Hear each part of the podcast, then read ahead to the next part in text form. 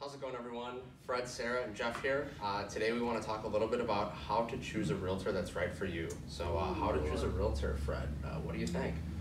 Well, um, my big thing is for most people, their home is their largest investment. All right, so you want somebody that you like and someone you trust. Um, you want somebody you have a good relationship with, and some when it comes push to shove, you know they have your back. And that's really my big thing with choosing a realtor is just get someone who's good. You know, there's a lot out there, and you want somebody who's really going to go to bat for you when push comes shove.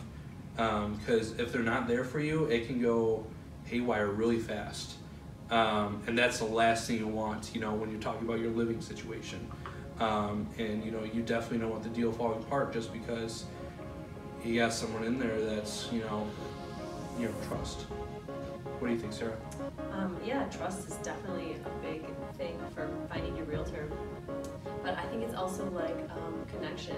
You have to realize that you're going to be working really closely with that person for a couple of months or more potentially, and um, you want someone that you um, feel connected to. Like you, yes, feel like they're working in your best interest, but you also realize that you may, on some days, be speaking to them you speak to anyone else, and you want to know that that connection is like then their eye, what they're finding for you, or the way that they're you know, corresponding with you is the way that you're looking for. Some people may want um, to have only a certain amount of communication a day. Some people want you know a much higher level of connectedness. Um, so I, I feel like that's a big one. Yeah. Um, trust, connection, Yeah, I, I think uh, I think a really important thing is somebody who can respond quickly. At least most of the time, right? Life is busy. Um, but you know, if if somebody wants to see a property um, tonight at six o'clock and they you know reach out to us at two o'clock, there's a really good chance that if, if I'm not able to show that True. property, like you might be Sarah or Fred, you might be able to show yeah, it. we had that um, happen last week. Yeah, yeah, it's happened a few times for us already in our uh, few short weeks. So uh, We got from the house too. the, yeah, power of Yeah. a team. Yeah, power of a team, honestly.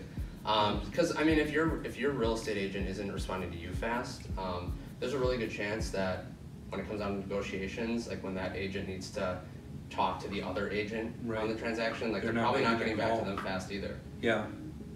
Um, a big thing for me is when people work with their family members just because they're a family member. And even friends and family that reach out to me for anything real estate.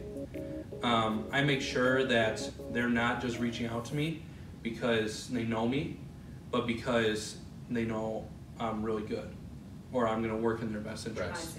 Um, so even like friends that want to go see houses, they're like, hey, can you show me this house?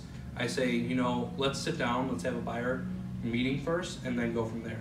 Because I don't want them going in um, blind or not knowing what's Yeah, going on. Like I want to set Yeah, them up process. uh-huh, for success. So um, I think there's a lot to be said for um, just not using someone because you know them. Um, and I think you should use someone you really trust and who's really going to work for you and your best interest.